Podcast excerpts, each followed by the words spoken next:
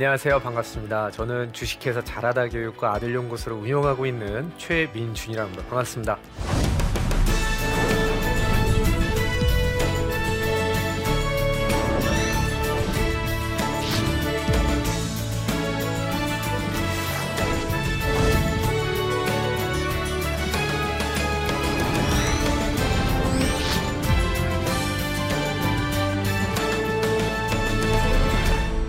여러분들 코로나 때문에 집에 있는 아들들 그러면 아이들과 많이 부딪히는 시간들이 옛날부터 좀 늘지 않았습니까? 그러니까 좀 어때요?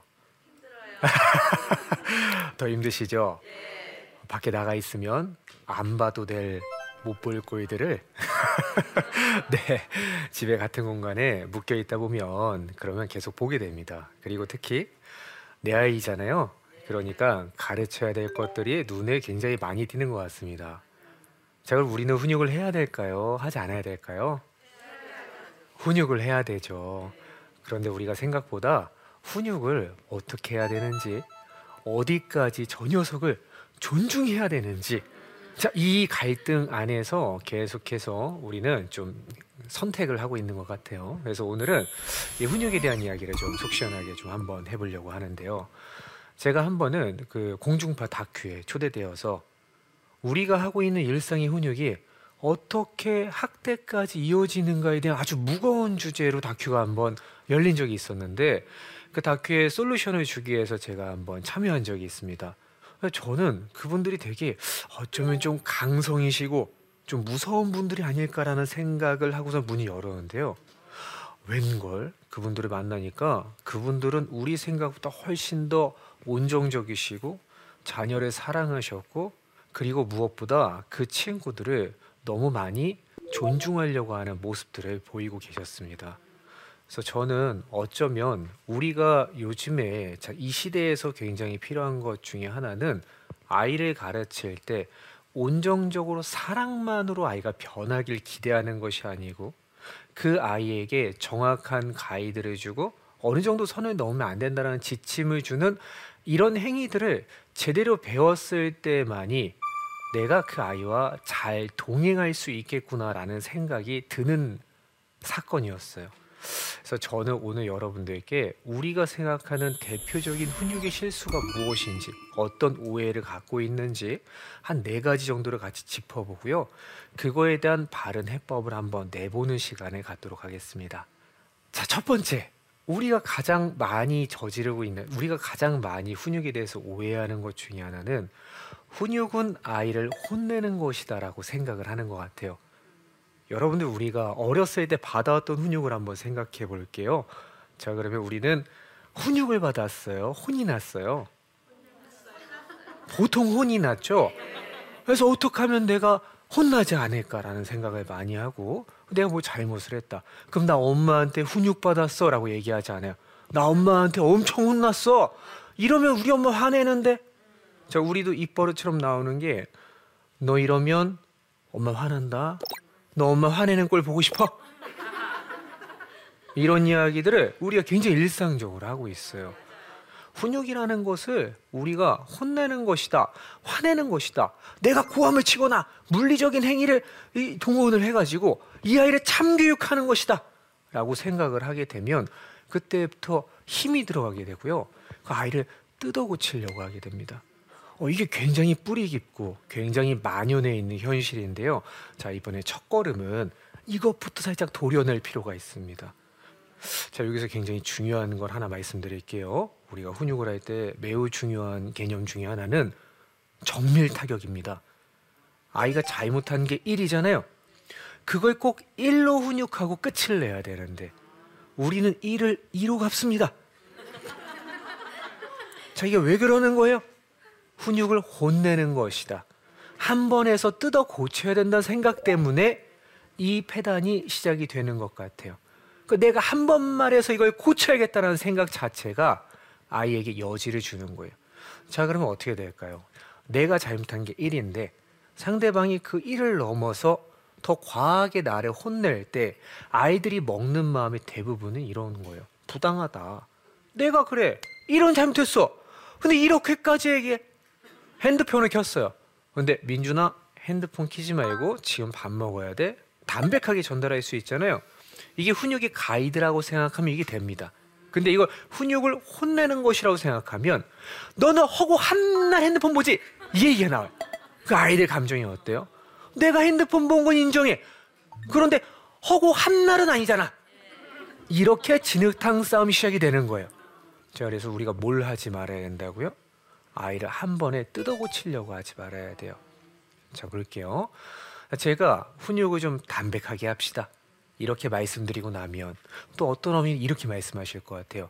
아니 선생님 걔가 한 번 말해서 말을 들어야 제가 그런 행동을 안 하죠. 한 번 말해서 말을 안 들어 처먹는데. 제가 어떻게 그렇게 담백하게 얘기할 수 있겠습니까? 라고 말씀을 하신다면 여러분들과 함께 나누고 싶은 얘기가 있습니다. 우리 인간은 한 번 말해서 안 듣게 설계되어 있습니다. 자, 성경에도 참 많이 써 있죠? 그렇죠? 자, 우리 한번 생각해 볼게요. 저기 계신 어머님들도 어, 올해가 시작할 때 얼마나 많은 다짐을 하셨어요. 올해는 민준아 무조건 다이어트 한다. 올해는 민준아 내가 어떻게든 뭐 공부해갖고 뭐 하나 딴다. 이런 다짐도 많이 하셨죠. 얼마나 이루셨어요? 생각보다 잘 안 되죠. 여기서 마주해야 되는 진실은 나도 내 말을 안 듣는다. 내 아이가 오죽 내 말이 듣기 쉽지 않지 않겠는가. 자, 제가 그 이런 교육만 하는 게 아니고 회사를 운영하다 보니까 리더십 코스나 이런 것들도 종종 운영을 하, 하게 되는데요. 자, 그런 교육을 들으러 가면 항상 듣는 얘기가 있어요. 사원들에게, 팀원들에게 어떤 거 한 가지를 전달할 때는 최소 77번을 얘기하세요. 성인한테도 이런 얘기를 하는데 우리 아이는 아직 어리잖아요. 한 번 말해서 안 듣는 게 당연한 거예요. 우리가 왜 화가 날까요? 한 번 말하면 사람이 바뀌어야지. 이 고정관념 때문에 화가 나는 겁니다. 자, 오늘부터 생각을 바꾸세요. 어떻게 바꿔야 된다고요? 쟤는 한 번 말해서 절대 안 변할 거예요. 어, 그게 그냥 지어진 형상, 그게 그렇게 생겨 먹었습니다. 자, 이거를 인정하는 것만으로도 오늘의 화는 절반으로 줄어들 수 있다. 이게 첫 번째예요. 뭘 해야 된다고요? 아이를 뜯어 고치지 마세요. 훈육은 뭐라고요? 아이를 혼내는 게 아닙니다. 혼을 쏙 빼넣어서 참교육하는 게 아니고 그 아이에게 적당한 가이드를 주는 게 훈육이다. 이것을 기억해 주시면 좋겠어요. 자, 두 번째. 자, 훈육에 대해서 우리가 많이 하는 착각 중에 하나는 한 번 할 때 세 개 해야 된다. 의미 있게 해야 된다라는 생각들을 좀 하시는 것 같아요. 내가 말해도 이게 효과가 없다고 느껴지니까 한 번 할 때 세개 안에 훈육을 할 때가 있는데요. 자, 이러고 나면 어떤 일이 생기냐면 여러분 그냥 아이가 뭔가를 배우질 못하고 훈육하는 사람을 무서워만 하고 끝나는 안 좋은 결과를 맞이하게 됩니다. 여러분 훈육은 있잖아요. 우리가 괴물이 되는 게 아니에요. 우리가 무서운 사람이 되는 게 아니에요. 막 불안한 사람이 되는 게 아니에요. 안정적으로 아이에게 가이드를 주고 다뤄줘야 되는 사람이 되어야 합니다. 자, 근데 훈육을 한 번 할 때 세게 해야 된다라고 믿고 계신 분들에게는 어떤 오점이 생기는지 보겠습니다. 훈육을 한 번 할 때 세게 하려고 하면 훈육을 하는 사람조차도 굉장히 훈육하기가 부담스럽습니다. 우리 아이들은 어때요? 잘못을 하루에 한두 가지 하지 않아요. 엄청나게 많이 합니다. 그런데 그때마다 내가 훈육을 세게 하려고 하면 힘이 빠지고 나도 힘들잖아요. 그러니까 마음의 카운트를 하십니다. 어, 원아웃, 아, 투아웃, 쓰리아웃 때 죽었대, 쓰리아웃 때 보자 하고서 쓰리아웃 때 이제 일로 와 하면서 이제 세게 한 번 하고 납니다. 근데 여기서 문제는 뭐냐면 마음의 카운트가 문제가 돼요. 마음의 카운트가 주는 메시지가 있습니다. 아이가 이 행동하면 안 될 것 같은데 하면서 내가 그 행동을 했는데 엄마가 마음의 카운트로만 세고서는 아이한테 지적해 주지 않고 넘어간다라면 아이는 헷갈리게 돼요. 이게 되는 건가 안 되는 건가? 여러분들 어떤 행동을 하면 안 되는 것을 넘어가는 그 순간에 아이의 표정을 보세요. 그 아이가 그냥 그걸 하지 않아요. 반드시 뭘 봐요? 하면서 엄마를 봐요. 엄마의 표정을 보면서 이게 되는 건가 안 되는 건가 이걸 계속 보고 있단 말. 근데 그때마다 일관되게 줘야 되는데 한 번 할 때 세게 하면 일관되게 주는 것 자체가 나도 부담스러우니까 실패하게 됩니다. 자, 그럼 어떻게 돼요? 이 마음의 카운트 때문에 아이들은 내가 언제는 운이 나쁘면 혼나고 언제는 운이 좋으면 안 혼나고 엄마가 컨디션이 좋으면 넘어가고 안 좋으면 안 넘어가고 자 이런 상황이 될 수 있다라는 거예요. 그러니까 여러분들을 아이가 느끼기에 3분의 1 확률로 화낼 수 있는 랜덤 박스처럼 느끼면 안 돼요. 그러면 굉장히 불안해집니다. 여러분도 한번 생각해 보세요. 여러분들 회사에서 일을 하는데 상사가 있다고 한번 생각을 해 보십시오. 두 분의 상사가 있는 겁니다. 자, 한 분은 되게 무서운 사람이에요. 그런데 이분이 언제 화가 나는지, 언제 무섭게 이야기하는지 제가 예측이 되면 내 마음에 안정이 온다 안 온다 그런 사람과도 일할 수 있어요. 그러나 후자의 분들은 이분은 평소에 굉장히 온화하셔. 그런데 언제 화낼지 내가 알 수가 없어. 자, 이런 분들은 나에게 불안해 줍니다. 누구랑 일하는 게 더 힘들어요? 후자의 분이랑 일하는 게 훨씬 더 어렵다. 그래서 여기서 매우 중요한 개념은 여러분들은 자녀에게 어떤 사람이 돼야 돼요? 예측 불가능한 불안한 리더가 되면 안 됩니다. 우리 엄마는 우리 아빠는 내가 예측 가능한 어디까지는 안 된다고 얘기를 해주시고 어디까지는 된다고 허해 주시는 그런 합리적인 분이셔라는 이미지를 남기려면 어떻게 해야 돼요? 훈육을 할 때 한번 세게 하는 게 아니에요. 훈육은 나눠서 차분히 아이가 잘못된 행동을 할 때마다 선을 넘지 않으면서 너가 할수 있는 행동은 여기까지야. 어 민준아 아닌 거 알지? 하고서는 마라톤처럼 지속적으로 해주는 것이 훈육의 두 번째 골이다라고 생각을 해주시면 좋겠습니다. 자 훈육에 우리가 갖고 있는 대표적인 오해 세 번째를 이야기해 보도록 하겠습니다. 자, 세 번째는 너무나 실용적인 이야기인데요. 어, 여러분들 마음 속에 있는 승부욕을 주의하셔야 된다. 라는 이야기를 드리고 싶어요. 자, 우리가 훈육을 하다 보면 종종 이게 훈육인지 내가 지금 이 아이와 승부를 보고 있는 건지 헷갈릴 때가 있지 않습니까? 여러분 그 순간이 올 때는 뭔가 잘못 가고 있는 겁니다. 그 순간이 오면 안 돼요. 자, 그럼 왜 언제 훈육이 승부가 되는가? 자, 이걸 한번 우리가 같이 한번 꿰뚫어 보도록 하겠습니다. 아, 제가 현장을 지켜보면 자, 이런 일이 좀 많이 생기는 것 같아요. 예를 들어서 아이가 뭔가 흘리면 안 되는 물병을 들고 있단 말이에요. 어린아이를 한번 떠올려 볼게요.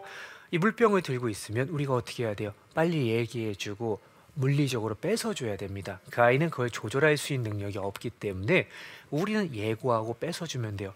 민준아, 지금 물병 있잖아. 떨어뜨리면 깨질 수도 있고 위험하니까 아빠한테 줘. 하고서 아빠가 가져갈게 하고 가져가면 돼요. 근데 우리가 뭐가 안 되냐면 이 몸을 쓰는 게 잘 안 됩니다. 움직이고 싶지 않아요. 여기서 얘기하고 싶어요. 여기서 저 멀리 있는 아이한테 내가 설거지를 하면서 충분히 지시를 하고 싶어요. 자, 그러면 어떻게 돼요? 승부를 걸게 됩니다. 최민준, 너 그거 내려놔. 엄마 지금 또 화나. 최민준! 이게 승부를 거는 과정입니다. 자, 이렇게 되면 자, 여기서 내가 충분히 위압적으로 얘기했죠. 너 이런 행동하다가 엄마한테 아주 그냥 등짝 뒤지게 맞아. 자, 이런 감정을 담아서 얘기를 했는데 어떤 아이는 그걸 받고 아, 이렇게 하면 엄마한테 혼나니까 무서워서 하지 않아야겠다. 생각하는 친구들도 있겠지만 또 상당수의 친구들은 거기서 엄마가 먼저 승부를 보였잖아요. 승부를 받는 경우가 있습니다. 엄마가 최민준 하면은 웃으면서 엄마가 설거지하고 있죠. 뒤쪽에 갖고 어쩔 건데 이러면서 물에 막 아, 자 이런 경우 있을 때 어떻게 해야 돼요? 그죠? 내가 승부를 걸었잖아요. 얘가 받았잖아요. 멈출 수 있다 없다. 없어요. 그러면 가서 일로 와. 응? 네가 어, 엄마의 승부에 왔어. 야 아주 이 등짝 후드려 치는 것을 우리가 가게 됩니다. 자 이거 왜 그렇게 된 거예요? 아이 문제입니까? 그렇지 않습니다. 누구 문제요? 사실 내가 먼저 승부를 걸었다. 그러니까 어디서 ემ된 거예요? 최민준 여기서 엠된 거죠. 자 우리는 어떻게 했었어야 돼요? 정확하게 가이드만 주고 참교육을 하면 안 되고 무서워지면 안 되고 그 행동하면 안 되는 거야. 자, 엄마가 그 행동 민준아 계속 하고 싶으면 엄마가 도와줄게. 조절이 안 되는구나. 하고선 설거지하던 고무장갑을 벗으시고 앞으로 가셔서 아이한테 가서 시선을 끌고 눈을 바라보고 물건을 뺏어와야 돼.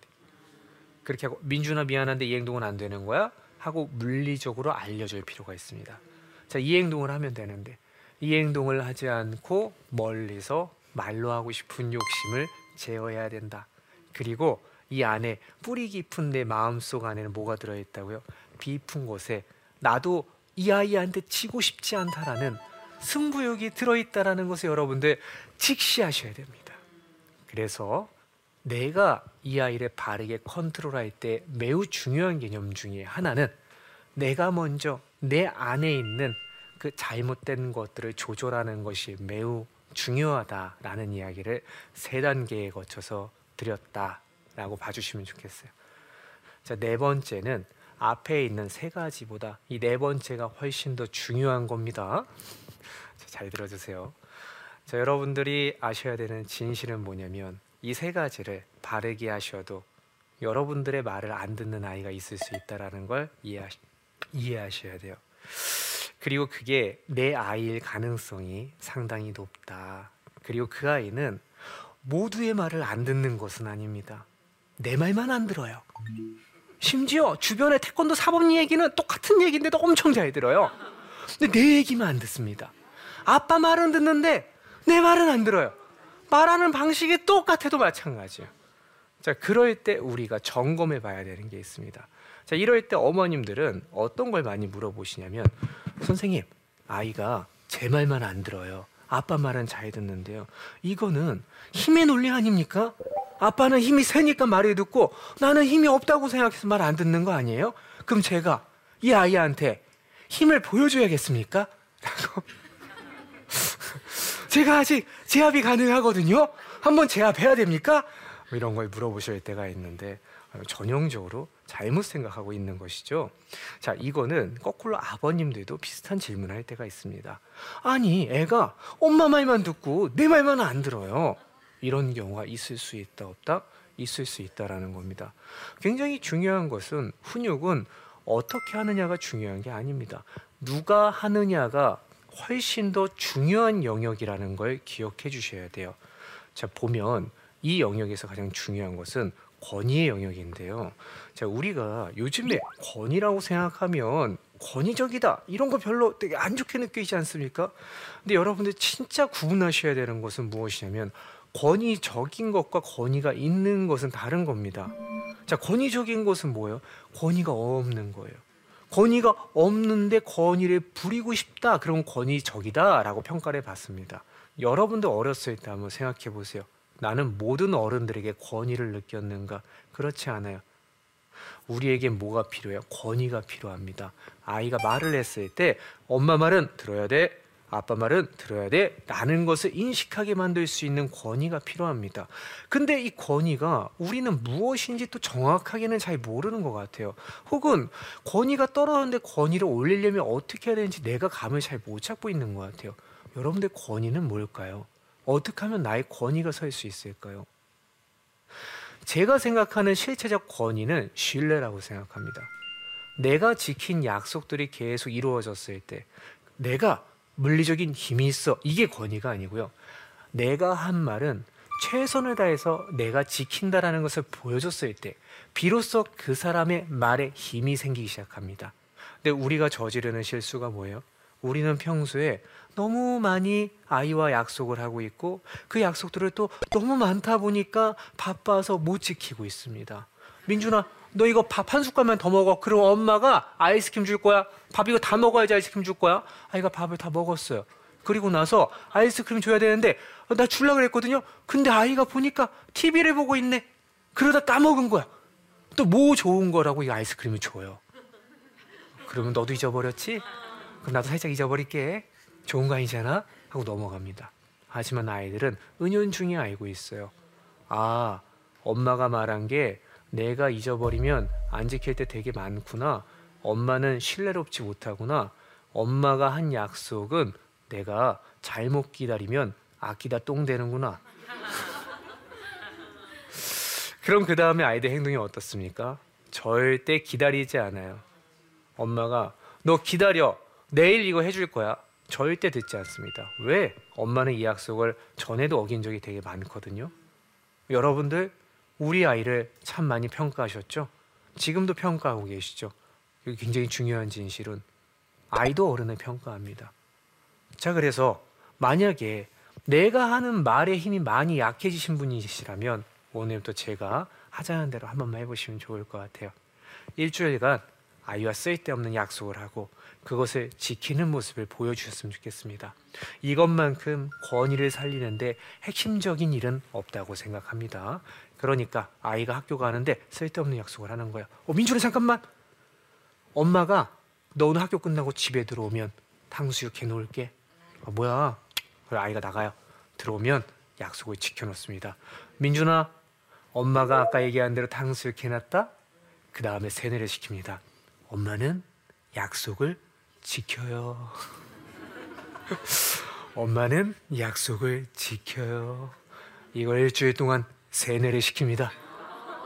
자, 그리고 나서 아이한테 뭔가 기다려야 될 일이 생겼어요. 아이가 지금은 할 수 없지만 내일은 할 수 있는 게 생겼습니다. 그때 어떤 얘기를 해야 돼요? 민준아, 엄마 약속 지키니 안 지키니? 엄마 지키지? 오늘 안 하고 내일 아침에 엄마가 반드시 약속 지킬 거야. 알겠어? 라고 얘기했을 때 변화된 아이의 모습을 볼 수가 있을 것입니다. 자, 그래서 제가 사실 아이를 훈육하는 방법에 대해서 말씀드렸지만 이 네 가지를 종합해 보면 어떤 겁니까? 사실 아이를 가르치기 전에 무엇이 돼야 돼요? 내가 그 아이가 배울 만한 사람이 되는 것이 내가 어떤 사람이 되는가가 훈육의 가장 중요한 고리다라는 말씀을 드리면서 코로나 시대를 조금 더 현명하게 이겨나가는 훈육 방침이 여러분들 가정 가정에 들어가길 기대하면서 오늘의 짧은 이야기는 마치겠습니다. 강의는 좀 재밌게 들으셨어요? 네. 좋았죠? 네. 좋아요. 자 그러면 질문들을 좀 들어보고 그리고 질의응답을 좀 해보도록 하겠습니다. 마이크를 집으신 거 보니까 네 좋아요. 저는 이제 아이를 훈육할 때 좋게 하고 싶어서 말로써 이제 타이르려고 하거든요. 그러다 보니까 이제 애는 애대로 말을 안 듣고 저는 저대로 화를 이제 참다 보니까 화병이 날 것 같아요. 그래서 이제 성경에도 체벌을 해야 할 경우가 있다고 써져 있던데 어떻게 하면 지혜롭게 아이를 체벌할 수 있는지 좀 알려주세요. 어, 저는 체벌에 대한 의미를 좀 다르게 생각합니다. 물리력을 행사할 수 있다라고 생각을 하지만 아이를 공격하는 행위는 옳지 않다라고 생각해요. 아이를 때리냐 때리지 않느냐 뭐 이걸 떠나서요. 내가 지금 이 아이를 공격하는 행위가 되면 나의 가장 안전을 보장해야 될 부모가 나를 공격하는 행위는 모든 신뢰의 근간을 흔들 수 있는 일입니다. 자 그렇기 때문에 체벌을 한다. 이거는 대표적으로 아까 첫 번째 제가 말씀드렸던 잠교육이다. 혼을 내는 것이다 라고 생각하고 있을 때 생기는 문제인 것 같아요. 자, 여기서 드리고 싶은 솔루션은 일단 안 된다라는 얘기를 최대한 빨리 해주시는 게 중요합니다. 아이를 온정적으로 키우시는 분들, 내가 이 아이를 존중하려고 하는데 존중하다 보니까 훈육이 안 되는 타입의 어머님들을 만나보면 가장 실수를 많이 저지르시는 게 안 된다라는 얘기를 굉장히 늦게 하세요. 예를 들어서 아이가 잘못된 행동을 했어요. 아이가 학원 끝나고 나서 어, 집에 바로 와야 되는데 바로 오지 않고 이 PC방으로 이제 빠진 거예요. 근데 엄마한테 그거를 숨기다가 나중에 걸린 거예요. 근데 우리가 그걸 얘기해 줘야 되잖아요. 근데 그거를 우리가 이제 언제 얘기해야 됩니까? 그걸 알았을 때 얘기해야 되죠. 그걸 안 순간 최대한 빨리 아이한테 민준아 너 왜 그랬니? 라고 얘기를 해줘야 돼요. 너 왜 학원 끝나고 나서 집에 바로 안 오고 PC방 갔다 갔니? 근데 왜 거짓말했니? 라고 정확하게 전달을 해줘야지 이게 담백하게 끝날 수 있어요. 그래서 우리가 어, 훈육을 한다라는 거 그거는 꼭 아이를 물리력을 행사한다 그 이전에 먼저 입장이 분명해야 돼요. 근데 보통 보면 우리가 입장이 분명하지 못한 경우가 되게 많습니다. 이 행동을 해도 되나 안 되나 해서 아이 기대가 자라기 전에 먼저 이 행동은 안 돼. 지금 간식은 안 되는 거야. 정확하게 얘기해 줄 수 있어야 돼. 타이밍을 늦으면 훈육이 어려워져요. 그래서 저는 처음에 배우셨으면 좋겠는 것은 입장을 분명하게 하는 거. 그리고 두 번째는 예고하기입니다. 민준아, 지금은 이렇게 하면 안 되는데 만약에 이렇게 하고 싶으면 엄마가 너가 계속 엄마 말을 안 들으면 그러면 결국은 엄마는 이걸 가져갈 수밖에 없어. 널 미워서 그런 게 아니야. 너 마음도 이해해. 그런데 한 번 더 하면 엄마가 가져갈 거야. 얘기하고 예고한 다음에 가져가시면 돼요. 자, 그런데 우리가 예고를 안 하고 하면 엄마가 나를 공격하는 것처럼 느낄 수 있어요. 그래서 저는 안 된다고 얘기하기 그리고 예고하기 과정을 거치는 것만으로도 훨씬 더 좋아져요. 그런데 이것만으로 안 된다. 그땐 뭘 해야 돼요? 그때는 강제 집행하시면 되는 거예요.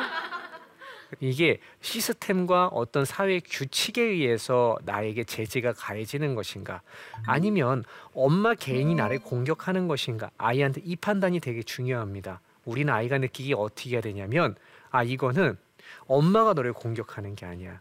그게 아니라 우리 가정의 규칙에 의거해서 어쩔 수 없이 엄마가 너에게 강제 집행을 할 수 있어. 그러나 그게 너를 공격하는 것은 아니야 라는 선 안에서의 편안한 강제 집행을 배울 필요는 있겠다 정도로 답변 드리고 싶습니다. 아이를 때리지 마세요. 자 그러면 이것으로 오늘의 강의는 마치겠습니다. 수고 많으셨습니다.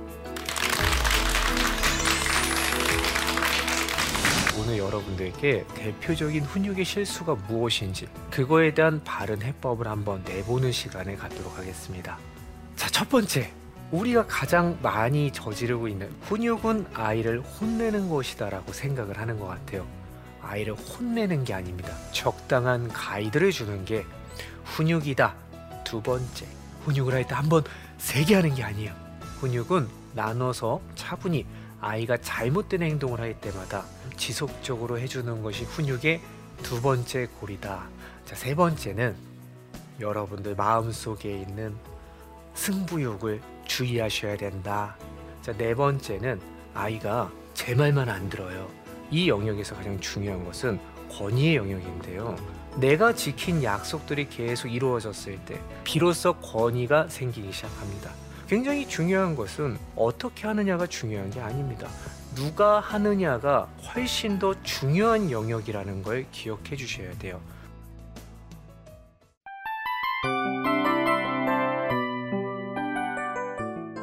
이 프로그램은 청취자 여러분의 소중한 후원으로 제작됩니다.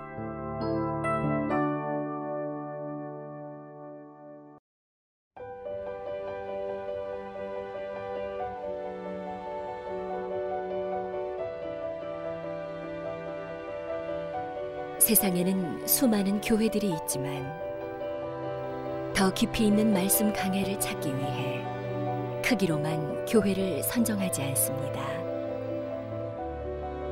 보다 좋은 영적 콘텐츠를 더 많이 나누기 위해 방송비를 받지 않습니다. 1년 365일 복음만 전하고 싶어서 우리는 광고를 하지 않습니다. 온누리의 복음을 땅끝까지 CGN TV와 함께 땅끝 선교사가 되주세요.